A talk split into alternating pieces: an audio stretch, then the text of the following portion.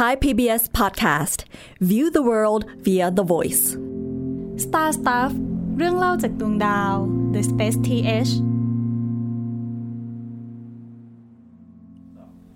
สวัสดีครับ ผมปรับเชียพัฒน์อาชีวระงับโรคครับ สวัสดีครับ ผมต้นนัทนนท์ดวงสุงเนินครับ กลับมาอยู่กับพี่ๆตอนที่ 2 นั่นเองครับ ตอนที่แล้วเราพูดไป หลายโปรเจกต์มากเลย ตั้งแต่เรื่องของการส่งงานวิจัยขึ้นไปบน Zero G Flight หรือว่า Parabolic Flight การส่งของขึ้นไปบนสถานีอวกาศ จนกระทั่งการไปทำงานวิจัยกับสถาบันเซติเนาะฮะก็เราก็ขายมาแล้วว่าตอนที่แล้วว่ามันเหมือนเป็นการโยนคอนเท็กซ์ไว้ให้โยนข้อมูลใช่ไว้ให้ว่ามันเกิดอะไรขึ้นมาบ้างพี่พีทำอะไร อยู่ที่ไหนมีเดียแลบมันคืออะไรกันแน่ ตอนเนี้ยฮะเราอยากมาเน้นไปที่เรื่องที่แบบมันอาจจะดูเกาวขึ้นมาหน่อยอืม นี่คือกาวไม่พอใช่ไหมที่ว่าหรือว่าความกาวมันไม่มีทำไมสิ้นสุดต้องกาวถามก่อน ความกาวมันมีผลต่อการได้มาซึ่งความรู้อย่างไร โอ้คือผมรู้สึกว่าบทสนทนาที่มันโหแบบอันนี้แบบเหมือนมาสัมภาษณ์ผมเลย คือผมรู้สึกว่าบทสนทนาหลายอย่างที่มันเกิดขึ้นความกระตุกจิตกระชากใจหลายอย่างที่มันเกิดขึ้น ที่มันเกิดขึ้นมาเนี่ยฮะมันเกิดขึ้นมาจากความกาวก่อน อย่างเช่นแบบเมื่อเช้า ตอนที่แบบผมนั่งรถมากับพีพีอะไรเงี้ยก็คุยกันว่าแบบเที่ยงนี้กินอะไรดีแล้วแบบ สักพักมันก็ทรานเซนไปถึงเรื่องว่าการกินอาหาร เราจะสามารถทรานเซนการกินอาหารไปสู่แบบมิติที่สี่ได้ไหมลูกปืนนับเป็นอาหารไหมเพราะเราก็พูดว่าแบบเอ้ยก็กินลูกปืนไปสิอะไรอย่างเงี้ยอืมแดกตีนอย่างเงี้ยโอเคปืนอย่างเงี้ยแต่ว่าก่อนจะไปถึงขั้นนั้นนะฮะผมว่าเราน่าจะมีสารตั้งต้นกันสักอย่างหนึ่งอืมซึ่งก็คุยกันเนาะว่าสารตั้งต้นที่อยากเล่ามันคือโปรเจกต์อีกอันหนึ่งของ PP ครับคือโปรเจกต์ชื่อ Space ไข่มันคืออะไรฮะไข่นะฮะม คือ Space Sky เนี่ยมันก็อุ้ย transition จากแดกตีนมาเป็น Space Sky นี่มันแบบว่าเออไม่ธรรมดาจริงๆ คือก่อนนั้น Space Sky เนี่ยมันคือคำว่า Chi ใช่ไหม Chi เนี่ยมันคือ CHI มันเป็นตัวย่อของ field field หนึ่งก็คือ computer human interaction หรือ human computer interaction ซึ่งเป็นคล้ายๆกับ field ที่งานวิจัยต่างๆ ที่เราพูดถึงกันเนี่ยมันอยู่ในนั้นก็คือการศึกษาว่ามนุษย์และเทคโนโลยีเนี่ยจะอยู่ร่วมกันได้ยังไง หรือจะใช้ประโยชน์จากเทคโนโลยีได้ยังไงอะไรอย่างเงี้ยครับซึ่ง CHI เนี่ยมันเป็น conference ที่แบบใหญ่แล้วก็เก่าแก่มากคือครับมีมาแบบเป็นหลายสิบปีแล้ว แล้วก็เป็น conference ที่แบบพวกบริษัทใหญ่ๆ tech company หรือต่างๆเนี่ยจะ publish กันว่าเฮ้ยฉันมี Metaverse นะ ฉันมี touch screen นะ ฉันมีนู่นนี่นั่นนะ อะไรอย่างเงี้ยครับคนที่จัดคือเอ่อ ACM ACM คนที่มอบ Turing Award Turing Prize ใช่แล้ว Turing Prize ACM ก็คือ Association for Computing Machinery ซึ่งในนั้นก็จะมีกลุ่มย่อยๆ เต็มไปหมดเลยใช่ป่ะครับเอ่อ SIGCHI ก็คือ Special Interest Group in Computer Human Interaction ก็เป็นหนึ่งในนั้น คราวเนี้ยพอมันมี conference ที่มันพูดถึงมนุษย์กับเทคโนโลยีแล้วเนี่ย เราก็บอกว่า เฮ้ย เราอยากจะมีเวอร์ชันพิเศษของ conference เนี่ยที่โฟกัสสำหรับอวกาศ มันก็เลยเกิดเป็นเวิร์กช็อปตอนแรกเป็นเวิร์กช็อปที่ CHI ขึ้นมาชื่อว่า Space คายก็คือเอาตามชื่อเลยเอา Space ไปบวกกับ HCI ก็สนุกสนานมากมันก็มีงานวิจัยหลายๆอย่างที่ถูกส่งไปตีพิมพ์ที่นั่น แล้วก็มีคนแบบหลายคนที่เราก็ไม่คิดว่าจะได้เจออย่างเช่น คนคนหนึ่งก็คือดร.อลอนโซเวราที่เขาเป็น Chief of Human System Integration ของ NASA คือดูเรื่องของการแบบทำยังไงให้จอ interface ปุ่มต่างๆ ในยานอวกาศเนี่ยมัน friendly กับมนุษย์ แล้วก็สามารถใช้งานได้ ก็สนุกสนานมาก แล้วก็แล้วก็มี project จากไทยไปด้วยใช่ไหมครับป๊าบครับ ใช่ครับ จริง ๆ ตอนแรกที่บอกว่าเออเจอคนที่ไม่น่าเจอไปด้วยอะไรอย่างเงี้ยฮะตอนแรกนึกว่าอย่างเช่นปับและเติ้ลโอ้ยไม่ใช่ไม่ใช่ก็ผมกับพี่เติ้ลเคยส่ง project หนึ่งไปเหมือนกันเนาะชื่อเมเซจริงๆพีพีก็เป็นที่ปรึกษาให้ด้วยฮะครับเป็นเรื่องเกี่ยวกับการทำ DNA storage ในอวกาศใช่ครับ ก็ตอนนั้นก็ได้ไป present นะครับ แล้วก็ได้เจอเฮ้ยคนเก่งๆ หลายคนเลยนะครับจำได้สนุกสนานมากได้คุยกับนักบินอวกาศเจฟฟรีย์ฮอฟแมนอือฮึเขาเป็น keynote ในปีนั้น เป็น keynote ในปีนั้น นั่นคือเวอร์ชัน1.0 เนาะแล้วก็ตอนนี้กำลังจะจัด 3.0 ใช่ไหมฮะใช่ ตอนนี้เราจะจัด 3.0 ซึ่งก็รอดูว่าจะเป็นยังไง แต่ว่าอันหนึงที่เราตื่นเต้นกับการจัด SpaceCHI ก็คือเรารู้สึกว่ามันมีงานหลาย ๆ อย่าง ที่เรารู้สึกว่ามันน่าสนใจ อย่างเช่นปีหนึ่งที่เราจำได้มันกระตุกจิตกระชากใจเรา คือขอทาย grandma ป่ะ ใช่ grandma ใช่ paper ที่บอกว่าเนี่ยเราจะเอาคุณยายขึ้นไปอวกาศได้ยังไง เราจะต้อง design system เทคโนโลยียังไงบ้าง เรารู้สึกว่าคุณยายเนี่ยเป็นแบบ extreme use case ว่าแบบเฮ้ยคนสูงอายุ ต้องแบบไม่ลืมตั๋วก่อนไม่ลืมตั๋วไปอวกาศก่อนหรือว่าแบบไม่ลืมฟันฟันปลอมที่อยู่ที่บ้านอะไรอย่างเงี้ยอยู่จะเอาฟันปลอมไปใช้ในอวกาศได้ยังไง คือมันต้องคิดถึง ecosystem ของเทคโนโลยีหลาย ๆ อย่าง เพื่อจะ empower หรือว่า enable คนพวกนี้ได้อะไรอย่างเงี้ยเอาจริง ๆ ผมจำได้เลยตอนไปอ่าน เนื้อหาใน paper นั้นนะฮะมันมีบอกว่าเออเราจะชอบ concern ว่าส่งคนหนุ่มๆไปอวกาศ เขาก็อาจจะมีปัญหาเรื่อง exposed to radiation แล้วเป็นมะเร็งในระยะยาวหรือเปล่า แต่ว่าถ้าเราส่ง grandma ขึ้นไปเนี่ยฮะเราก็ไม่ต้องซีเรียสเรื่องนั้นเท่าไหร่เดี๋ยวจะตายอยู่แล้วใช่ปะคือแบบว่า safety ก็ไม่ต้องนั่นมากคือ radiation เป็นมะเร็งอ๋อเป็นอยู่แล้วก็เลยแบบว่าไม่เป็นไรอะไรอย่างเงี้ยฮะอืมจริงๆอะฮะเรื่องของ CHI เป็น ปประเด็นหนึ่งที่ผมชอบมาก คืออด้วยความที่แบบผมทำงานด้านคอมพิวเตอร์ด้วยอะฮะรู้สึกว่า CHI มันเป็นศาสตร์ที่มันไม่ได้เป็นแค่คอมพิวเตอร์แบบ theoretical จ๋ามาก มันคือแบบการเข้าใจเรื่องของมนุษย์ การเข้าใจเรื่องของ UI UX กับทุกเรื่องเลยว่าเราจะสามารถประสานคอมพิวเตอร์กับมนุษย์เข้าด้วยกันได้ยังไง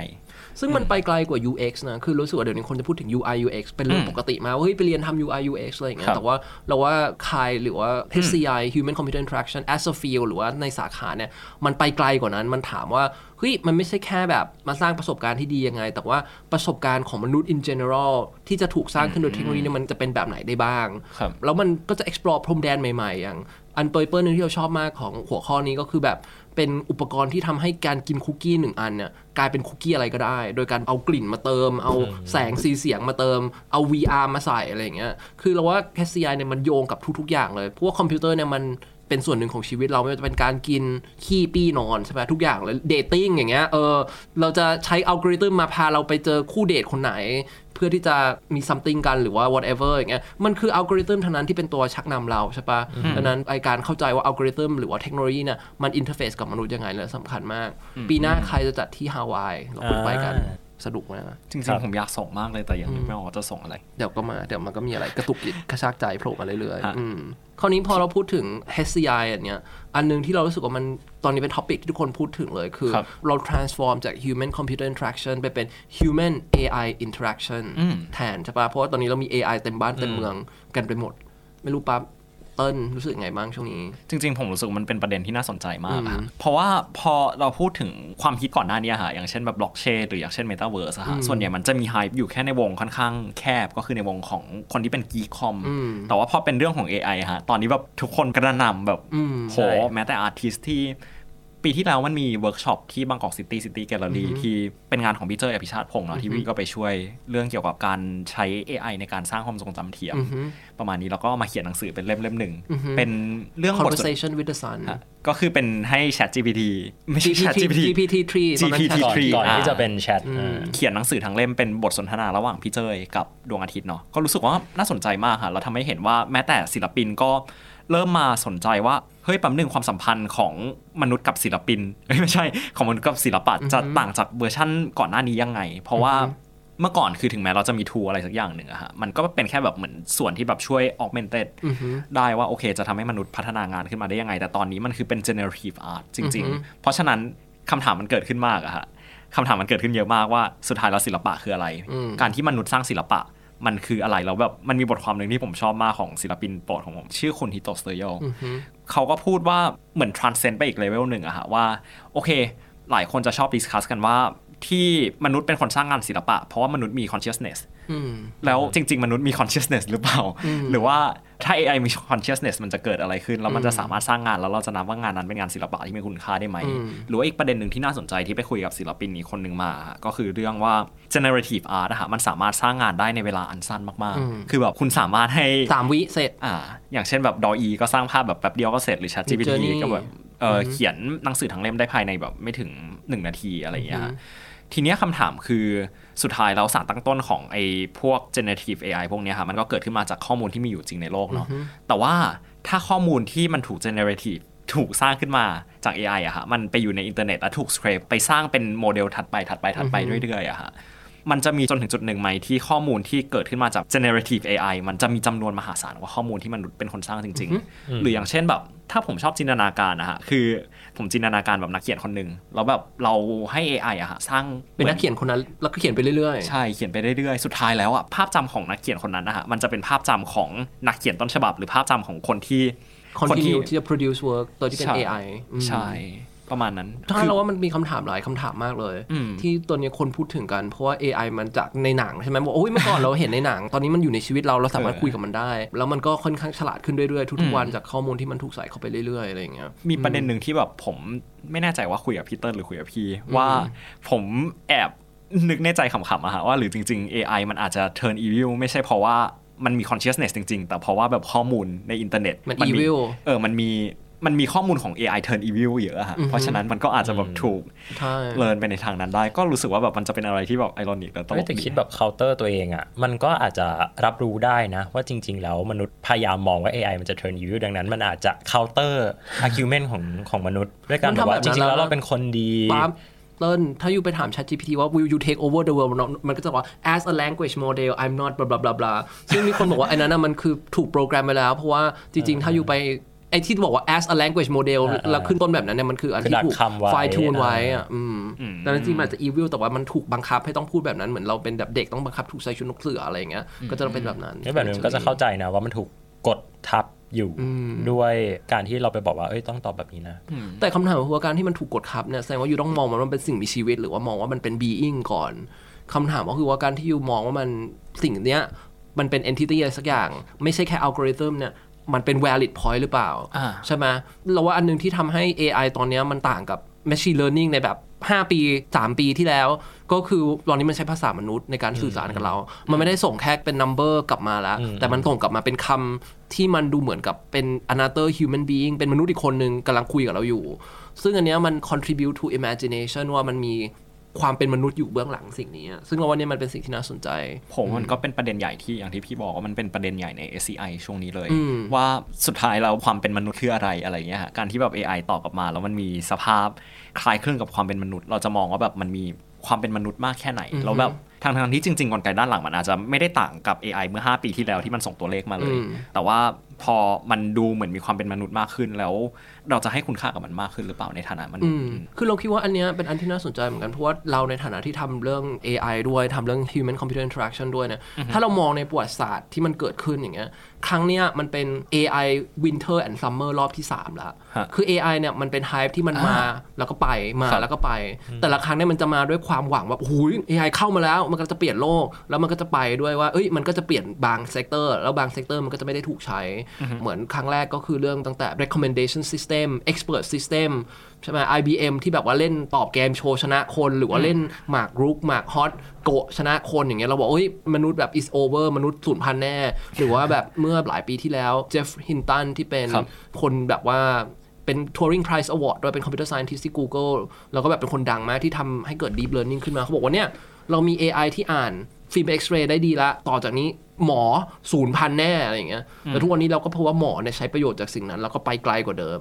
ดังนั้นไอ้ความกลัวว่า AI จะ take over ความกลัวว่า AI จะเปลี่ยน everything เนี่ยมันมาแล้วมันก็ไป แต่ว่าการเปลี่ยนแปลงที่มันเกิดขึ้นเนี่ยมันจะ subtle มันจะเราจะแทบจะมันไม่เห็นมัน แต่มันจะค่อยๆ เกิดการเปลี่ยนแปลงจริง ๆ มันมีคนบอกว่ามนุษย์เนี่ยเรามักจะ overestimate ก็คือมอง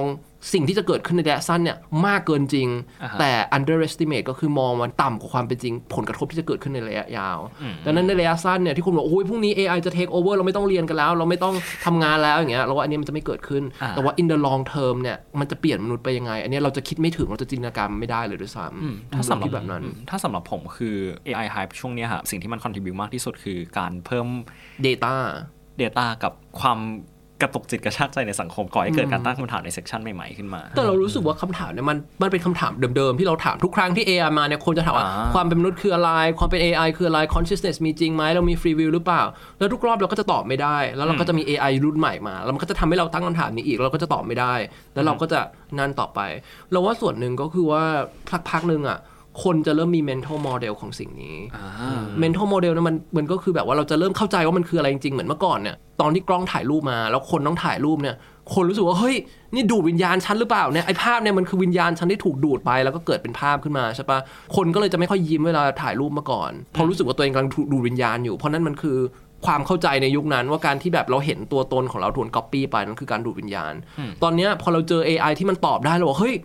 มันจะมาแย่งแฟนเราหรือเปล่า มันจะมา take over the world หรือเปล่า มันจะฆ่าเราหรือเปล่า เพราะนั่นคือ mental model ที่เรามีจากหนังจากอะไรก็แล้วแต่ แต่สมมติเราคุยกับ Chat GPT ไปเรื่อยๆเนี่ยมันจะกลายเป็นเหมือน Google ที่เดี๋ยวนี้เราถาม Google อะไรก็แล้วแต่เนี่ยเราไม่รู้สึกว่ามัน special อีกต่อไป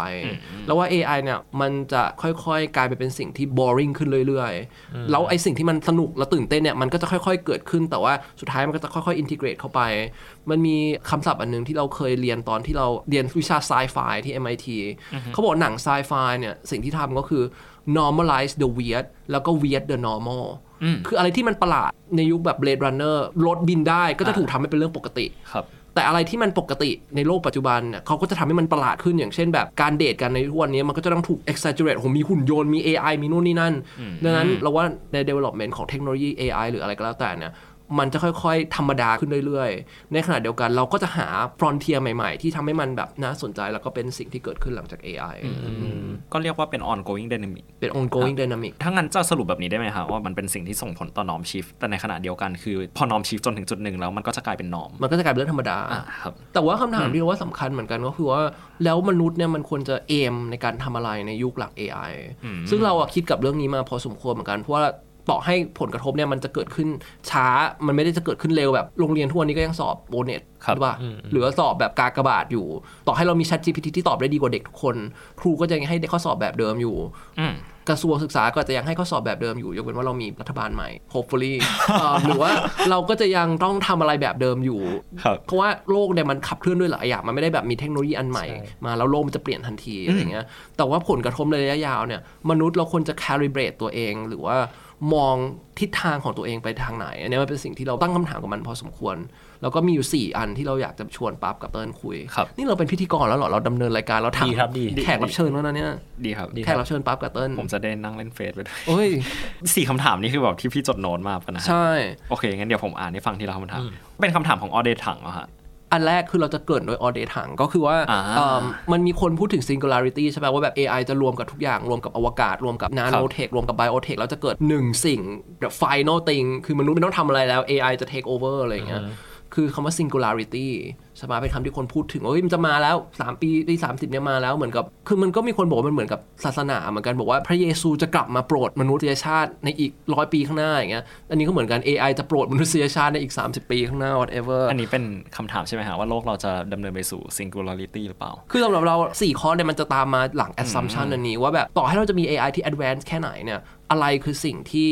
independent of AI capability เพราะ AI เนี่ยมันจะฉลาดขึ้นเรื่อยๆ แล้วมันก็จะทำได้มากขึ้นเรื่อยๆ ยกเว้นว่าเราไปทำให้มันโง่ลง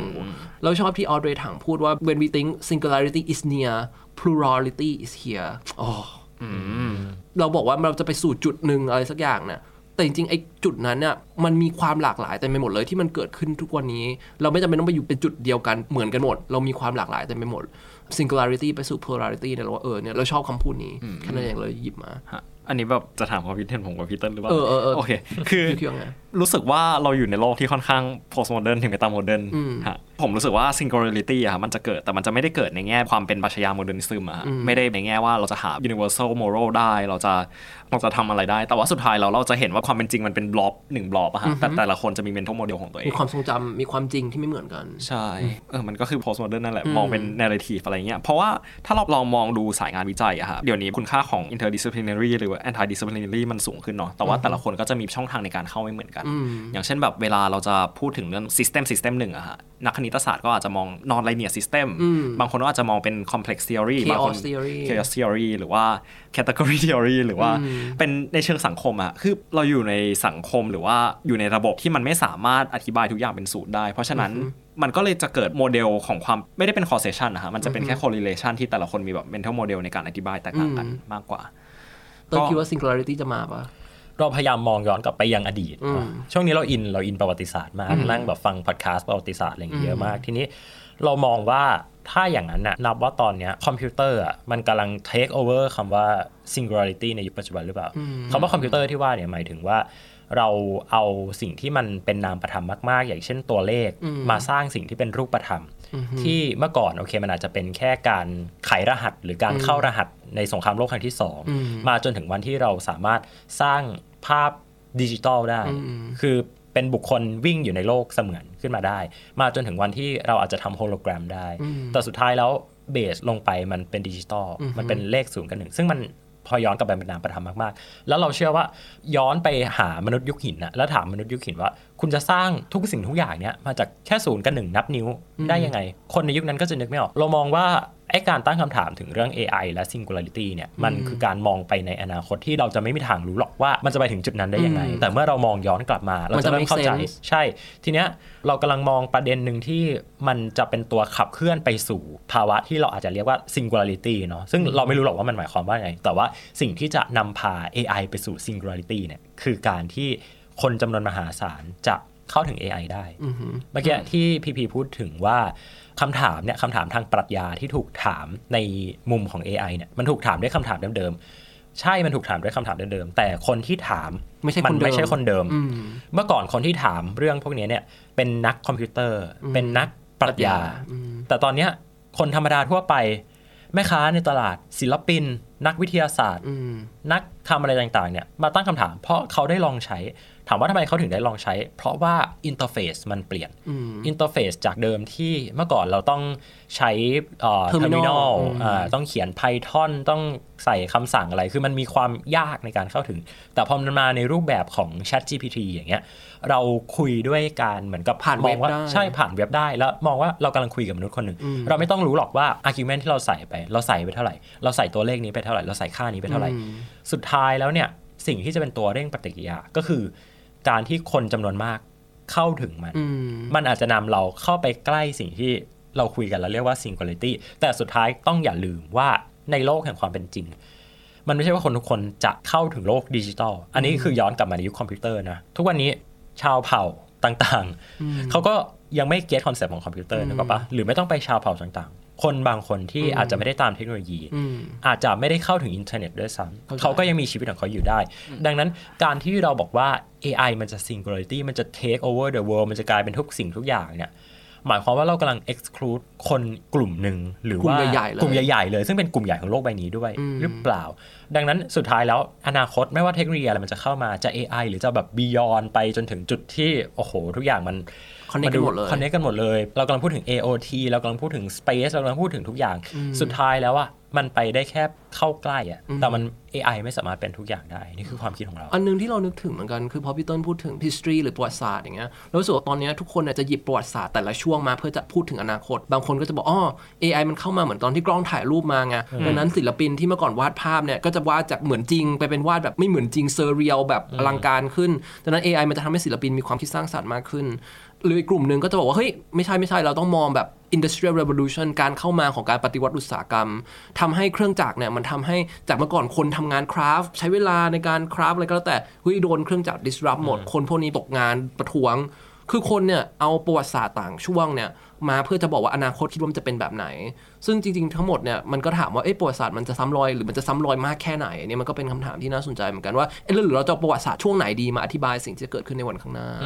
ผมรู้สึกว่าสุดท้ายมันไม่สามารถซ้ำรอยแบบร้อยเปอร์เซ็นต์ได้อืฮะมเพราะว่าเวลาเรายกประวัติศาสตร์ช่วงหนึ่งมาฮะเราก็ไม่ได้ยก context ทั้งหมดมาได้ฮะมันก็มันก็ยกขึ้นมาเพื่อ Bias เสิร์ฟเนเรทีฟใช่สัใช่กอย่างหนึ่งยู่คือเราเชื่อแบบนั้นไปแล้วแล้วเราก็บอกว่าโอเคอย่างเราอย่างเงี้ยคอมพิวเตอร์เข้ามา Turing Machine อืมพอเราอินคอมพิวเตอร์ แต่ถ้าคนเป็นศิลปินเขาจะยกช่วงของเขามา อาจจะยกช่วงการเปลี่ยนปฏิวัติผ่านอุตสาหกรรมปฏิวัติอุตสาหกรรมมาอืมคือมันมี mental model อันหนึ่งที่ผมสนใจช่วงนี้ เพราะว่าผมอินกับหนังสือที่ผมอ่านช่วงนี้อยู่ ชื่อ sorting things out อืมเป็นของ MIT Press อันนั้นนะฮะเหมือน mental model เขาจะ build ขึ้นมาจากการ classify สิ่งของ คือเขามองว่า ในโลกอุดมคติอะฮะการ classify สิ่งของมันควรจะสามารถแยกสิ่งของออกมาเป็น discrete set of things ได้อะฮะว่าหมวกสีแดง หมวกสีเขียว ใช่ แต่ว่าพอมามองในโลกของความเป็นจริงอะฮะเขายกตัวอย่างหนึ่งคือเรื่องของการจัดจำแนกโรคอืมมันไม่สามารถตัดเป็น discrete ได้ฮะมันไม่สามารถบอกว่าเอ้ยโรคนี้มันเป็นประเภท A โรคนี้มันเป็นประเภท B ได้เพราะมันแต่มันมีความ overlap คลุมกันเครือของมันอืมเพราะฉะนั้นนะฮะสิ่งที่แบบการ classify เขาทำอะฮะมันคือการที่เขาต้องเหมือนเพิ่มความสำคัญของ value บางอย่างของอืม คุณสมบัติบางอย่างในสิ่งของสิ่งนั้น ขณะเดียวกันมันก็เป็นการลดคุณค่าอีกอย่างหนึ่งของสิ่งของสิ่งนั้นอืมน่าสนใจเราก็สุดท้ายเราไม่สามารถจับคอนเท็กซ์อะไรทั้งหมดมาได้อะฮะอืมเพราะฉะนั้น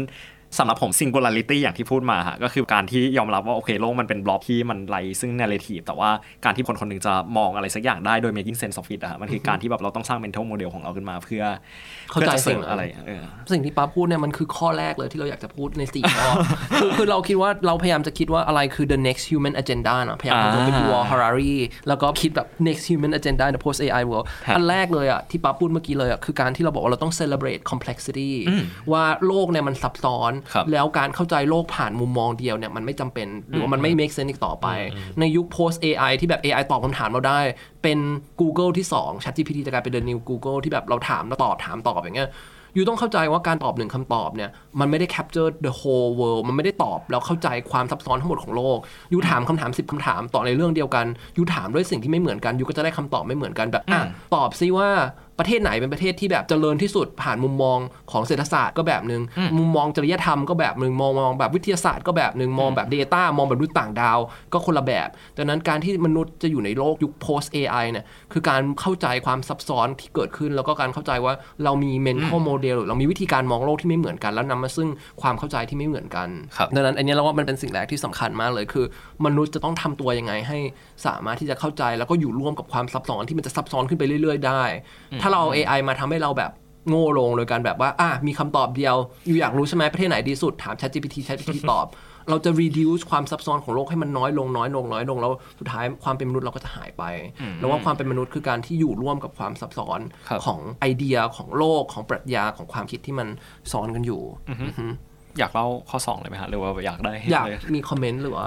คือจริงมีๆอะไรผมชอบประเด็นนี้มากอะฮะว่า คือถ้าในโน้ตอะฮะมันคือ against reductionism เนาะอืมคือมันเป็นสิ่งของที่คาบเกี่ยวกับหลายศาสตร์มากอืมทั้งแบบเรื่อง reductionism มันเกิดขึ้นมาได้ยังไง มันเกิดขึ้นมาเพราะแบบคนคนหนึ่งตั้งใจจะ reduce มัน หรือว่ามันเกิดขึ้นมาเป็นปัญหาเชิงการสื่อสาร หรือมันเกิดขึ้นมาจากการที่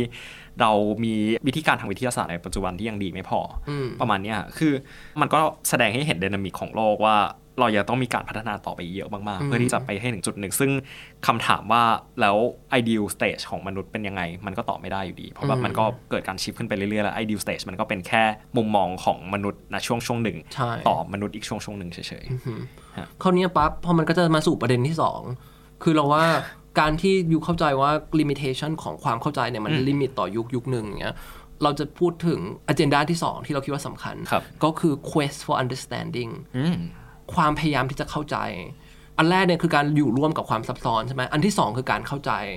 การที่ AI ทำให้เราได้รักษาโรคได้สมมติป๊อป่วยเป็นมะเร็ง AI รักษาปั๊บหาย หรือแบบปั๊บอยากไปโอกาส AI บิวจรวดให้ได้เนี่ยมันไม่ได้นำมาสู่ความเข้าใจที่มากขึ้น AI ทำให้ชีวิตเราดีขึ้นได้ หรือว่าทำให้เราเข้าใจทำให้เราแก้ปัญหาต่างๆ ได้ มันไม่ได้แปลว่าทำให้เราเข้าใจสิ่งนั้นมากขึ้นแล้วว่าความเข้าใจเนี่ยมันเป็น human enterprise มันเป็นโจทย์ของมนุษย์อะเพราะเราอยากรู้เราเสือกแล้วเรามีความแบบ เออเรามีความอยากเสือกว่าเฮ้ยมันทำงานยังไงเฮ้ยมันทำงานอย่างนี้ได้ไงอะไรอย่างเงี้ย ความเข้าใจเนี่ยมันมันเลยสำคัญมากๆสำหรับเรา คือเรารู้สึกว่าต่อให้ทุกวันนี้เรามี Chat GPT ที่แบบตอบคำถามได้เยอะเรายังไม่เข้าใจเลยด้วยซ้ำว่าในแต่ละนิวรอนของ Chat GPT มันทำงานยังไง หรือว่าต่อให้ AI มันจะมีแบบ come up with new medicine ตอนนี้มันทำ protein folding ใช่ไหมที่แบบว่าอ่าหา configuration AlphaFold ครับ alpha fold หรือว่าอะไรต่างๆเงี้ยเรายังไม่เข้าใจเลยว่ามันทำงานยังไง ธรรมชาติทำงานยังไงดังนั้นเราว่า AI เนี่ยมันจะช่วยให้เราเข้าใจได้มากขึ้น ไม่ใช่แค่ทำสิ่งนั้นได้ แต่ทำให้เราเข้าใจว่ามันทำงานยังไงได้มากขึ้นด้วยครับแปลว่าสุดท้ายเราไม่ได้จบที่ AI เรากำลังจบที่การเข้าใจธรรมชาติทั้งมวลทั้งจักรวาลอืมเพราะว่าเราโดยที่เรา AI ป็นเราแค่เสือกเราเราขี้เสือกใช่เราก็เลยอยากรู้ว่ามันเป็นยังไงอืมพี่ใส่คำว่า Spinosaurus มาคือ เออเราชอบอันเนี้ยเรารู้สึกว่ามัน match ดี คือจริงๆ เราชอบไดโนเสาร์ใช่ไหมอย่างที่ฮะเราบอก มันมี paper หนึ่งที่แบบมันมากเลย อันที่เราใส่ไว้ด้านล่างเนี่ย ว่าแบบอืมเขาไปศึกษาว่า Spinosaurus เมื่อก่อนที่เราเรียน Jurassic Park ที่มันเดินสองขา แล้วก็ไปกิน T-Rex ใช่ปะตัวร้ายภาคสามตัวร้ายภาค3มันทำแบบนั้นไม่ได้ เพราะว่าด้วยกระดูกด้วย anatomy Spinosaurus เนี่ยมันต้องเหมือน crocodile เหมือนจระเข้ที่แบบเดินสี่ขา แล้วก็อยู่ในอ่าน้ำพอขึ้นมาใช่บนบกแล้วมันจะนั่นอะไรอย่างเงี้ยเรารู้สึกว่าแบบเฮ้ย Spinosaurus มันตายไปหลายล้านปีแล้วเรายังไป figure out อยู่เลยว่าแบบว่ามันเดินยังไงหรือว่ามันเป็นยังไงกันแน่อะไรอย่างเงี้ยอืมแล้วความ peak ก็คือว่าเขาทำโมเดลหางของ Spinosaurus มา แล้วก็ test ว่าแบบถ้าแบบนี้มันแรงแรงแรงในการถีบมันเยอะแค่ไหนอะไรอย่างเงี้ยซึ่งเรารู้สึกว่าเออมันเจ๋งดีไดโนเสาร์ที่ตายไปหลายล้านปีแล้วเรายังมาพยายามจะ figure out ว่าเกิดอะไรขึ้นอืมแล้วความ peak กว่านั้น คือปีนี้ paper เนี่ยมัน 2020 ใช่ไหมปีเนี้ยมี paper บอกว่า no Spinosaurus ไม่ใช่เป็นสัตว์น้ำมันต้องเดินสองขาบนบก คือเถียงกันด้วย evidence ใหม่ว่าเนี่ยมีข้อมูลกระดูกชุดใหม่มาแล้ว Spinosaurus ไม่ได้เป็นแบบนั้นอะไรอย่างเงี้ยคือเรารู้สึกเออเนี่ยมันโชว์ให้เห็นความเสือกของมนุษย์ว่าเรามีความเสือกไม่สิ้นสุด เราอยากรู้แม้แต่ไดโนเสาร์ที่ตายไปหลายร้อยปีแล้ว หลายล้านปีแล้ว เราก็ยังกลับมาหาคำตอบอยู่ แม้ว่าคำตอบนี้มันจะไม่ได้ทำให้ GDP เราดีขึ้น หรือว่าใครได้เป็นนายกก็แล้วแต่ เราก็ยังกลับมาทำสิ่งนี้อยู่อะไรอย่างเงี้ยอืม quest for understanding เนี่ยเราว่ามันสำคัญ ประเด็นที่ 3 inventing new medium อันที่สามคือพอเราเข้าใจแล้วเนี่ยเราว่าเราก็จะสร้าง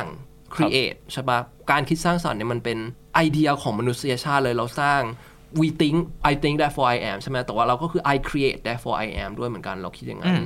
ตอนนี้มีคนพูดเยอะมากว่าเฮ้ย AI มันจะมาทำแทนงานศิลปะวาดรูปเขียนกลอนนู่นนี่นั่นอะไรอย่างเงี้ยแต่ว่าเพราะว่าเรากำลังอยู่ใน medium เดิมอะเรากำลังใช้ medium ของ การวาดภาพ เรากำลังใช้ medium ของกล้อง เรากำลังใช้ medium ของหนัง AI มันจะมาทำสิ่งเนี้ยในสิ่งที่มันมีอยู่แล้วได้ดังนั้นหน้าที่ของมนุษย์คือสร้าง medium ใหม่ที่มันไม่เคยมีอยู่ก่อน อย่างตอนเนี้ยเราสามารถจะให้ AI generate พล็อตหนังได้ใช่ปะในอนาคตหนังอาจจะไม่ต้องมีพล็อตแต่ว่าเป็น character ที่มีstory อยู่เราจะสร้างเรื่องที่แบบมีตัวละครปั๊บ เติ้ลเราเราก็ใส่ memory เข้าไปแล้วให้ตัวละครนี้มันเล่นออกมาโดยที่เราไม่ต้องมีพล็อตหนังเลยด้วยซ้ำเพราะว่าเรากำลังใช้ประโยชน์จาก AI มาเป็น actor AI เนี่ยจะกลายมาเป็น new medium ใหม่ ๆ เราจะทำให้เราคิดความเป็นไปได้ของตัวกลางแบบใหม่ ๆ ที่มันจะไม่ได้ limit ให้เราเล่าเรื่องโดยใช้ภาพ สื่อวิดีโอพอดแคสต์อีกต่อไป แต่ว่ามันจะเป็นสื่อแบบใหม่ที่เราจินตนาการไม่ถึงด้วยซ้ำเว้ยเราอินเรื่องนี้มากเพราะว่าเรียนนิเทศอืมคือมันเห็นได้ชัดในยุคเปลี่ยนผ่าน ปั๊บได้ดูหนังเรื่องเบบิลอนเนาะดูจะเป็นยุคที่เขาเปลี่ยนจากหนังไม่มีหนัเสียงไม่มีเสียงมาเป็นมีเสียงแค่เนี้ยคือมุมมองของคนที่มีต่อภาพยนตร์มันก็เปลี่ยนเยอะเลยนะ กลายเป็นว่ากระบวนการทั้งหมดเนี่ยคือเปลี่ยนใหม่หมดเลยนักแสดงไปไม่เป็นเลยต้องแสดงหนังมีเสียงอย่างเงี้ยเพราะต้องต้องพูดใช่ไหมเมื่อก่อนมันไม่ต้ต้อองงพูพูดดเมื่อก่อนไม่ต้องพูดเมื่อก่อนก็แสดงไป แต่พอต้องพูดเสียงนิดเสียงหน่อยอะไม่ได้ละเสียงคนเดินเสียงกระทืบเท้าไม่ได้ต้องเปลี่ยนใหม่ สิ่งนี้มันกำลังเกิดขึ้นกับ AI จริงอืมแต่ตอนนี้เรากำลังใช้ AI ในการทำ ทำสิ่งต่างๆ บนมีเดียมเดิมอยู่ใช่ปะเรากำลังว่าให้มันวาดรูปให้มันเขียนกรอนให้มันทำสิ่งที่เรามีอยู่แล้ว มันจะมีแคตตากรีใหม่ของ expression ของความคิดสร้างสรรค์มนุษย์ไหมที่เรายังไม่มีชื่อเรียก อาจจะเป็นแบบ dream media แบบเราโปรแกรม consciousness หรือเราโปรแกรม I don't know something ที่เรายังไม่รู้ด้วยซ้ำว่ามันคืออะไร นี่คือจะเป็น new agenda ว่าเราจะไม่ได้ operate ในการ create ใน existing medium แล้ว แต่เราจะสร้าง new medium เราใช้ AI เนี่ยมาขยายความสามารถของเราตรงนั้นฮะอันนี้แอบอยากถามเล่นๆฮะเราคิดว่าจะมีถึงจุดหนึ่งที่เราจะใช้ AI ในการสร้าง new medium ได้ไหมมันก็แบบจะเป็น meta level ขึ้นไปอีก ก็น่าสนใจเลยนะ เราก็จะสร้าง medium of medium อีกทีหนึ่งมนุษย์เราก็จะไปอีกขั้นหนึ่งโดยการใช้สิ่งนี้ให้มันเป็นเครื่องมือ คือเราอะก่อนที่เราจะกลับไทยเนี่ยเราอยู่ที่ LA นี่คือเหตุผลว่าทำไมเราบินกลับไทยเพราะเอ้ยไหนๆก็อยู่ LA แล้วก็บินกลับมาแล้วกันอะไรเงี้ยแล้วมันมีอีเวนท์ที่ชื่อว่า AI in Hollywood ฮะอ่าที่เราไปพูดที่นั่นแล้วก็อันหนึ่งที่เราชอบมากเลย คือมีคนบอกว่าทุกๆ ครั้งที่มันเกิดเครื่องมือหรือเทคโนโลยีใหม่อย่างเงี้ยวิธีการเดิมเนี่ยมันจะกลายไปเป็น choice มันไม่ได้หายไปเหมือนตอนเนี้ย เรามีหนังสี แต่หนังขาวดำบาง scene ที่เป็นขาวดำก็จะเป็น choice ขึ้นมา เรามีหนังที่มีเสียงพูด แต่เราก็จะมี scene บาง scene ที่มันเงียบได้เหมือนกันดังนั้นไอ้ tool เนี่ยมันจะขยายกล่องเครื่องมือของเราให้ทำอะไรได้ไกลขึ้นอือฮึแล้วก็ agenda สุดท้ายครับที่เราอยากฝากไว้เป็น agenda ของมนุษย์ในยุคหลัง AI กระตุกจิตกระชากใจกันต่อไป ก็คือเราคิดว่าอันหนึงที่สำคัญเลยคือเราเวลาที่ AI มันมาเนี่ย มันไม่ได้ทำให้โลกนี้มันดีขึ้น คนบอกว่าเฮ้ยมันจะมาแทนที่เราทำให้ทุกอย่างดีขึ้น ความเหลื่อมล้ำมันไม่ได้หายไป คนติดยาเสพติดมันไม่ได้น้อยลง คนฆ่ากันตายมันไม่ได้น้อยลงใช่ปะการที่เราแบบเป็นมนุษย์คนหนึ่งอยู่ในโลกที่มีปัญหาเต็มไปหมดเลย climate change issue poverty ความเหลื่อมล้ำหรืออะไรก็แล้วแต่ประเทศขาด democracy ขาดประชาธิปไตยก็เป็นปัญหาอย่างหนึ่งใช่ปะ AI เนี่ยมันจะทำให้เราแก้ปัญหาพวกนี้ได้ดีขึ้นได้ยังไงเราว่าสุดท้ายชีวิตของมนุษย์อะมันอยู่เพื่อที่จะทำให้ชีวิตของมนุษย์คนอื่น less suffering ดังนั้นทำยังไงที่ AI จะมาเป็นเครื่องมือให้เราทำตรงนี้ได้ดีขึ้น เพราะว่าถ้าเกิดว่าคนรู้สึกว่าเฮ้ย AI จะทำได้ทุกอย่างแล้วเนี่ยลองมองปัญหาพวกนี้สิมันยังอยู่เต็มไปหมดเลย ยังมีงานอีกมากที่มนุษย์จะต้องจัดการอะไรอย่างเงี้ยเราคิดว่าเนี่ยเป็นสิ่งสำคัญ แล้วพอเรามี AI ที่ทำให้เราเข้าใจความซับซ้อนต่าง ๆ ได้เนี่ยเราอยากจะบอกว่าเราไม่ควรจะ goal ว่าแบบ make the world a better place เพราะการที่บอกว่าดีขึ้นดีขึ้นทำให้โลกนี้ดีขึ้นดีขึ้นเนี่ยมันกลายเป็นสโลแกนของพวกสตาร์ทอัพหรือว่า marketing ทั้งหลายที่ว่าเอ้ยโลกนี้ดีขึ้นฮะดีขึ้นในบางมุมนี้ แต่ว่ามันไปแย่ลงในมุมอื่นเอ้ยประเทศ GDP มากขึ้นแต่ความเหลื่อมล้ำมากขึ้นตามไปด้วย หรือว่าประเทศนี้แบบเอ้ยนักเรียนเรียบร้อยขึ้น แต่ว่าความคิดสร้างสรรค์โดนตัดออกไปอย่างเงี้ยการที่บอกว่ามันดีขึ้นเนี่ย มันไม่ได้แปลว่ามันไปสู่เขาเรียกว่าอะไรสังคมที่มันดีขึ้นจริงๆอะมันเป็นการลดทอนความซับซ้อนของปัญหาลง ดังนั้นเราเลยอยากเสนอสโลแกนว่า don't make the world a better place make the world a deeper place deeper ในเซนส์ที่ว่าเราคุยกันอย่างลึกซึ้งขึ้น เราตั้งคำถาม แล้วก็ได้คิดกับมันอย่างลึกซึ้งมากขึ้น deeper place ไม่ใช่แค่ better place อืมครับโอ้ก็วนเป็นไซเคิลกลับไปข้อแรก embrace complexity ใช่ต่อ embrace complexity เป็นช่วงเวลาและการถกเถียงที่ยาวนานมากนะครับสี่ข้อสี่ข้อที่อยากฝากไว้ อะเป็นเบรกหนึ่งที่ยาวนานมากนะครับ เดี๋ยวเบรกสองมีสิ่งที่พีพีอยากฝากเอาไว้นะครับเพราะเดี๋ยวพีพีจะอยู่กับเราตอนสุดท้ายแล้วนะครับบ๊ายบายกลับไทยกลับไทยเมื่อไหร่เดี๋ยวบอกอีกรอบเดี๋ยวจะชวนมาอีกรอบนะครับโอ้พีพีบอกว่าเดี๋ยวเขาจะฝาก future subject เอาไว้เอ้ยอันนี้น่าสนใจ ใครที่เป็นนักเรียนใครที่กำลังศึกษาอยู่ หรือใครที่เป็นนักสร้างน่าจะต้องรู้สิ่งนี้เดี๋ยวกลับมาต่อกันเบรกสองครับ Star Stuff เรื่องเล่าจากดวงดาว The Space TH โอเค สิ่งสุดท้ายที่พีพีอยากฝากพวกเราเอาไว้ก่อนที่จะเดินทางกลับสหรัฐไปทำสิ่งที่เปลี่ยนโลกนิดใช้หน่อยคำนี้ได้ไหมนิดหน่อย นิดหน่อย contribution นิดหน่อย contribu ต่อโลกนี้ครับครับ สิ่งที่อยากฝากเอาไว้ก็คือจะมาพูดกันถึงเรื่อง future subject เนาะอืมทุกวันนี้เราเรียนวิชาต่างๆ มากมาย คณิตศาสตร์ คอมพิวเตอร์ สังคม การงานจริยอาธรรมชีพ จริยธรรมอืมหน้าที่พลเมือง หน้าที่พลเมือง future subject ที่น่าสนใจ มันมีอะไรบ้างลิสต์มา 1 2 3 4 5 5 ข้อเนี่ย คือเราคิดว่าเมื่อกี้ใช่ไหมเราคุยกันเรื่อง agenda ของมนุษย์ในยุคโลกยุคหน้า ว่าเอ้ยเราจะแบบว่ามีการเข้าใจโลกที่มันซับซ้อนมากขึ้น เราจะสามารถที่จะคิดถึงทำยังไงให้โลกเนี่ยมัน deeper ไม่ใช่แค่ better อย่างเดียวใช่ไหมเราก็เลยอยากจะจบด้วยอะไรที่มัน concrete ว่าเฮ้ยแล้วมันจะมีวิชาอะไร เด็กในยุคหน้าเขาต้องเรียนอะไร มันถึงจะอยู่ในโลกข้างหน้าได้อะไรอย่างเงี้ยเราก็เลยแบบกาวๆมากเลยคำอัพวิชาชื่อวิชาแปลกๆที่มันน่าจะเกิดขึ้นในอนาคต อย่างวิชาแรกคือวิชาว่าด้วยการเดินทางข้ามเวลาหรือว่า time machine ซึ่งทุกวันนี้ AI ก็ทำให้เราสามารถจะเดินทางข้ามเวลาได้ระดับหนึ่ง เราสามารถจะปลุกเอาคนที่ตายไปแล้วเอาเชคสเปียร์กลับมาสอนได้ เอาไอน์สไตน์กลับมาสอนได้ใช่ปะดังนั้นมนุษย์ในอนาคตเนี่ยเราจะเดินทางข้ามเวลาเข้าใจอดีตปัจจุบันอนาคต โดยใช้เวลาเป็นมีเดียมในการที่เราจะเข้าใจโลกได้มากขึ้น เมื่อกี้ต้นบอกอินกับประวัติศาสตร์ใช่ปะดังนั้นเราว่าเออวิชาเรื่อง time machine เนี่ย จะมาแทนวิชาประวัติศาสตร์พอเราจะใช้เทคโนโลยีเนี่ยในการเดินทางข้ามเวลาเราไป experience ประสบการณ์นั้นขึ้นมาจปลุริกงคนนั้นขึ้นมา ปลุกคนนั้นขึ้นมาหรือเข้าไปอยู่ในและถามโลกนั้นเลยแบบ VR Metaverse whatever วิชา time machine จะเกิดขึ้นครับนะครัชก็ไปถามไอน์สไตน์ว่าเป็นหลานจริงหรือเปล่าอุ้ยอันที่สองคือเราใช้คำว่าวิชาจริยศาสตร์เชิงทดลองครับฟังดูซีเรียสจริงจังจริยศาสตร์เนี่ยเราจะบอกว่าอะไรถูกผิดใช่ไหมแต่เราคิดว่าจริง ๆ ความถูกผิดเนี่ยมันเป็นเรื่องที่ต้องทดลองเหมือนกัน ทดลองในเซนส์ที่ว่าถ้าเราเป็นมนุษย์ต่างดาวไอ้สิ่งนี้มันจะยังถูกผิดหรือเปล่าถ้าเราเป็นคนจากชาติหนึ่งสมมติเราแบบเอ้ยเราเป็นคนไทยเรามองนี่ถูกผิดเอ้ยมันจะเป็นยังไง ถ้าเกิดว่าเรามีปีกจริยธรรมนี่จะถูกต้องหรือเปล่าการที่เราแบบเดินแล้วไม่ก้มหัวให้ผู้ใหญ่แต่ถ้าเกิดเรามีปีกเราบินได้อย่างเงี้ยเราไม่ได้บินในเลเวลเดียวกันความถูกผิดนี้มันก็จะเปลี่ยนไปวัฒนธรรมนี้ก็จะเปลี่ยนไป หรือว่าถ้าเราเป็นมนุษย์ต่างดาวมองกลับมาที่โลกเฮ้ยการที่เราฆ่าสัตว์เนี่ยมันผิดหรือเปล่า อืม เราว่าการที่เราจะเข้าใจจริยธรรมอย่างลึกซึ้งขึ้นเนี่ยคือการสร้าง condition หรือว่าสร้างเงื่อนไขใหม่ๆ แล้วทำให้เรามองว่าอะไรกันแน่คือสิ่งที่ถูกหรือผิด คล้ายๆกับ making the world a deeper place เหมือนกันนะข้อนี้ใช่ไหมคือไม่ได้มองว่าคือคำว่าดีเนี่ยมันมันตอบยากแต่สุดท้ายแล้ว มันเป็นอย่างไรและอะไรที่ทำให้มันเป็นอย่างนั้น น่าจะเป็นคำคำตอบที่ที่ช่วยให้เราเข้าใจการอยู่ร่วมกันได้อย่างดีขึ้นอืมใช่ อันที่สามวิชาจิตวิทยาสังเคราะห์ synthetic เอ่อ Psychology psychology สิ่งเนี้ยเกิดขึ้นแล้ว Max Tegmark เนี่ยกำลังแบบอินอ่ามมากกับใช่เรื่องนี้ คือเขาเขียนเรื่อง Life 3.0 ใช่ปะครับครับแล้วตอนนี้เขาอินมากเรื่องของการเข้าใจว่า AI ทำงานยังไง เพราะเขากำลังใช้ฟิสิกส์ในการเข้าไปดูว่าเฮ้ยในนิวรอนของ AI ทำงานยังไง คือจิตวิทยาในยปกติคือ หรือว่าแบบการแพทย์ที่มันเกี่ยวข้องกับสมองเนี่ยเราต้องผ่าสมองออกมาแล้วเอาอิเล็กโทรดเอาโพรบไปเสียบจิ้มจิ้มจิ้มในสมองใช่ปะซึ่งคนเนี่ยเราก็จิ้มได้ไม่กี่อันก็ตายแล้ว ดังนั้นการที่ศาสตร์เกี่ยวกับสมองมันจะ advance เนี่ยมันเกิดขึ้นช้ามาก เพราะว่าสมองมนุษย์เนี่ยมันเบาะบางแล้วเราไม่สามารถจะทำการทดลองในคนได้ แต่พอเรามี AI เรามีหุ่นยนต์อย่างเงี้ยเราสามารถจะศึกษาสติของมันหรือว่าความคิดของมันได้แบบ ทุก detail ทุก node ทุกอิเล็กโทรด ทุก neuron network เลย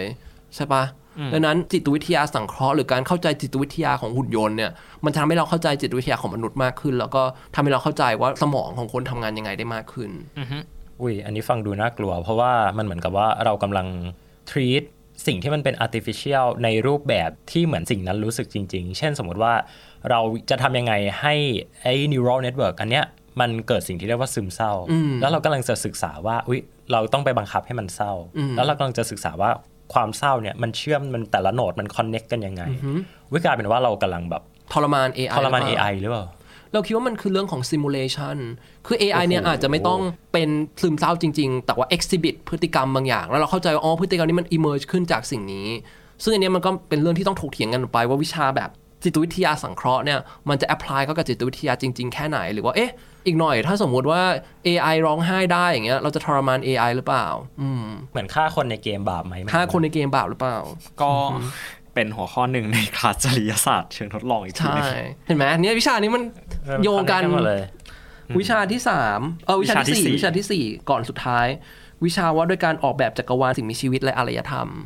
อันนี้ชอบชื่อวิชานี้มาก you ก็เคยจัดค่ายหรือเวิร์กช็อปเรื่องเกี่ยวกับนี้นี่ Design the Universe ใช่ไหม Design the Universe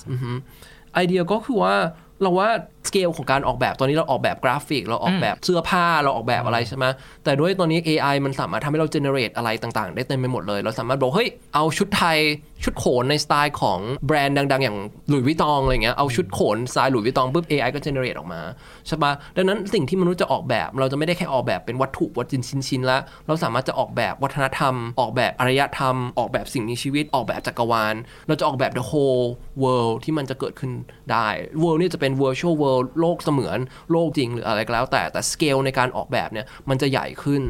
ซึ่งที่ MIT เนี่ยมันมีวิชาชื่อว่า Design across scale ที่พูดถึงการดีไซน์ในยูนิตต่างๆ ตั้งแต่เล็กๆ ดีไซน์ในระดับโมเลกุล ดีไซน์ระดับสิ่งมีชีวิต ดีไซน์ระดับบ้าน ผังเมือง การเมือง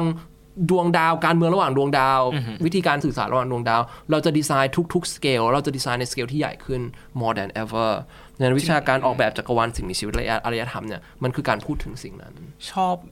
ชื่อวิชานี้มาก แล้วก็แบบชอบเอาเอาจริงๆ ชอบคอนเซปต์มากอะฮะ ว่ามันเหมือนที่ Feynman เขียนเอาไว้แบบในบอร์ดตอนเขาตายอะฮะว่าแบบอะไรที่แบบเขาสร้างไม่ได้แปลว่าเขาไม่เข้าใจใจก็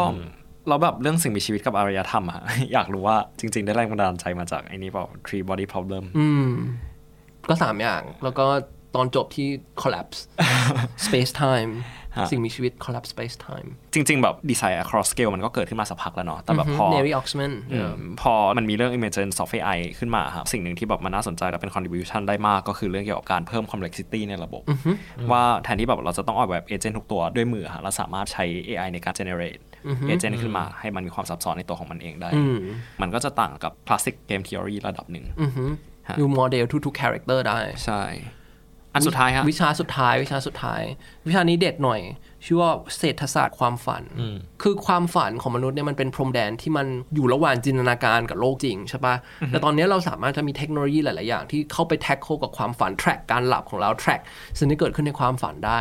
แล้วการที่อยู่เข้าใจความฝันของคนเนี่ยอยู่กำลังเข้าใจลึก ๆ ว่าเฮ้ยเขากำลังมีความต้องการอะไร จิตวิทยาของเขาเป็นยังไง ความซับซ้อนของเขาในฐานะบุคคลคนนั้นคืออะไรดังนั้นศาสตร์แบบ เศรษฐศาสตร์ซึ่งมันเกี่ยวข้องกับการ manage resource manage ทรัพยากร มันก็จะ deeper มากขึ้นเพราะอยู่เข้าใจทุกคนในระดับจิตใต้สำนึกของเขาอยู่สามารถจะคิดได้ว่าความฝันเขาคืออะไร แล้วนั้นเขาจะมี behavior เขาจะตัดสินใจยังไง เศรษฐศาสตร์ในยุคข้างหน้ามันจะไม่ได้เกิดขึ้นในระดับ conscious หรือว่าในระดับจิตเหนือสำนึกอีกต่อไป มันจะเป็นจิตใต้สำนึกที่แบบว่าลึกกว่านั้น แล้วเราจะ manage the whole world ไม่ใช่แค่โลกจริง แต่เป็นโลกความฝันด้วยแบบ The Sandman ใช่ป่ะใน Netflix ที่บอกว่าเออความฝันเนี่ยมีพลังเยอะที่สุดครับอืม เศรษฐศาสตร์ความฝันมาแน่ลงเรียนได้ entrance รอได้เลย Inception Inception วันนี้ถือว่าประเด็นจัดเต็มมาก ถือว่าเป็นพอดแคสต์อันหนึ่งที่วิถ้าเลือกได้ว่าเป็นตอนที่ชอบที่สุด เดี๋ยวพอจบซีซั่นเราตัวเนี้ยจะกลายเป็นตอนที่เราชอบที่สุดแน่นอนอ๋ออยากให้ปั๊บสรุปนะครับว่า โยนโยนโยนอยากให้ปั๊บสรุปครับว่าวันนี้เราคุยอะไรกันบ้าง จริงๆ อยากเปิดก่อนว่าตอนที่เราเราขายมาว่าโอ้ตอนน่าจะเป็นแบบ discussion แล้วมันกว่านี้แน่นอนอะไรเงี้ยฮะรู้สึกว่าโอเค คุณผู้ฟังไม่น่าผิดหวังกันมั้งที่คุยกันมาเนี่ยฮะโหมันหลายเรื่องแต่สุดท้ายแล้วมันก็กลับมาอยู่ในประเด็นสำคัญคือเรื่องเกี่ยวกับการ explore ของมนุษย์เนาะเราคุยกันตั้งแต่เรื่องของ Space k i ที่เป็นเหมือนศาสตร์ตั้งต้นเลย ในการอธิบายทุกอย่าง ว่า PP จัดงานมา 3 ปีละชื่องานว่า Space k i เป็นเรื่องเกี่ยวกับ คอมพิวเตอร์ Human Interaction ในอวกาศก็เลยตั้งคำถามต่อไปว่าคอมพิวเตอร์ Human Interaction จริงๆ แล้วมันคืออะไร แล้วก็เหมือนเราข้ามผ่านยุคคอมพิวเตอร์ Interaction คอมพิวเตอร์ Human Interaction แบบคลาสสิคอลที่เรามักจะใส่ใจกับเรื่องอะไรที่เป็นฮาร์ดแวร์ที่เป็นดิจิตอลแต่ตอนเนี้ยครับพอมันมีกระแสเรื่องของ AI เข้ามา มันกลายเป็นเรื่องของ Human AI Interaction Interaction แล้วเราก็เลยตั้งคำถามเกี่ยวกับ AI จำนวนมากตั้งแต่เรื่องของสุดท้ายแล้วมันจะส่งผลยังไงกับเรื่อง culture เรื่องสังคม มันจะสร้าง norm shift แค่ไหน แล้วสุดท้ายมันจะนำเราไปสู่ singularity หรือเปล่า หรือแม้กระทั่งแบบ singularity คืออะไร รู้สึกเริ่มลิ้นพันกันแล้วสุดท้ายเบรกแรกเราก็เลยจบด้วยประเด็นว่าอ้าวเรากำลังก้าวเข้าสู่ยุค post AI world แล้วมนุษย์ควรจะเป็นยังไงต่อไป ซึ่งเราก็สรุปไว้ 4 ข้อเนาะ เรื่องแรกก็คือเรื่องของ celebrating complexity ก็คือว่า เราจะไม่พยายาม reduce ข้อมูลไม่พยายาม reduce องค์ความรู้อะฮะแต่ว่าเราต้องเข้าใจมันอย่างลึกซึ้งมากขึ้น เรื่องของ the quest for understanding เรื่องเกี่ยวกับการทำความเข้าใจ เรื่องเกี่ยวกับการ invent new medium เพื่อแบบก้าวข้ามสิ่งที่ generative AI สามารถทำได้ แล้วก็เรื่องเกี่ยวกับไม่ใช่การทำให้โลกเป็น a better place แต่คือการทำให้โลกเป็น a deeper place ที่เราสามารถถกเถียงถกเถียงกันได้อย่างลึกซึ้งมากขึ้นเราเบรกสองเราก็เลยมายก 5 ประเด็นที่น่าสนใจ มาในวิชาวิชาชื่อรายวิชาก็คือเรื่องของการท่องเวลาเรื่องของการสร้างจริยศาสตร์เชิงทดลอง จิตวิทยาสังเคราะห์การออกแบบจักรวาลแล้วก็เศรษฐศาสตร์ความฝันนั่นเองอ๋อจริงก็ใช้งาน VP คุ้มอยู่เหมือนกันกลับมาที่นี่สุดท้ายสุดท้ายครับอยากให้ฝากผลงานแหมไม่ใช่ดาราที่แบบว่าติดตามช่องนี้นะแต่เป็นว่า ถ้าสนใจงานวิจัยหรือว่าสนใจงานของกลุ่มทั้ง Space Exploration Initiative นะครับซึ่งก็ไม่ได้อยู่กลุ่มนี้ด้วย แต่ว่าขายกลุ่มนี้ไปซะเยอะนะครับ จริงๆอยู่กลุ่ม Fluid Interface นะครับ ถ้าสนใจงานพวกนี้ไปหาอ่านได้ที่ไหน อืม ก็ติดตามช่องทางขายครีมของเราได้ผ่าน ไม่ใช่ เราก็สามารถติดตามเอางานวิจัยหรือว่าโปรเจกต์ต่างๆ ได้ผ่านเว็บของ MIT Media Lab ครับครับอือฮึรายปีมี conference อะไรที่ต้องจับตามองบ้างแล้วเดี๋ยวเราก็จะมี SpaceCHI เวอร์ชัน3ที่จะเกิดขึ้นในเดือนหน้า ซึ่งเดี๋ยวเรากลับจากไทยไปเราก็จะวุ่นวายกับสิ่งนี้สู้ๆฮะแล้วก็มีอีกหลายๆโปรเจกต์ที่จะเกิดขึ้นก็คิดว่าสนุกสนานแน่นอนอ๋อจริงตอนแรกที่บอกว่าช่องทางการติดตามอะครับผมแอบคิดในหัวว่าแบบโอ้ติดตามเราได้ทางแบบ dl.acm.org ติดตามได้ทาง i t b e explore Oh my gosh ก็ search ชื่อก็เจอเนาะ search ชื่อก็เจอ Google Scholar ก็ได้ครับ ถ้าใครเป็นสาย hardcore อยากอ่าน paper h-index สองหลักแล้วนี่ฮะดีใจด้วยมากกว่า professor ในประเทศไทย ถ้าเราขอเราขอศาสตราจารย์นั้นเลยนะเนี่ย โอ้เออ ขอบคุณมากครับยินดีตอนนี้ครับน่าจะประมาณนี้ ขอบคุณครับเย้สำหรับ Star Staff ตอนนี้นะครับ เรียกว่าจบลงไปได้ น่าจะสวยงามได้เก็บมากอะไร จริง คุณผู้ฟังน่าจะ ได้อะไรกลับไปคิดเยอะ เป็นตอนที่มีความแปลกใหม่เยอะมากนะครับอืมถ้าใครที่สนใจความแปลกใหม่ของเราว่าตอนหน้าเราจะเอาอะไรแปลกๆมาเล่าให้ฟังอีกก็อย่าลืมติดตามพวกเรานะครับ ผ่านทางช่องทางพอดแคสต์ที่ทุกคนฟังอยู่ครับ แล้วก็รับชมวิดีโอพวกเรานะครับ เห็นหน้าค่าตาพวกเราได้ผ่านทาง YouTube ของไทย PBS Podcast ครับ ตอนนี้ผมเต้นนัทนนท์ดวงสุขเนินครับ ผมปราบเชยพัฒน์อาเชียระงับโรคครับ ลาคุณฟังทุกคนไปก่อน สวัสดีครับ สวัสดีครับ Star Stuff เรื่องเล่าจากดวงดาว The Space TH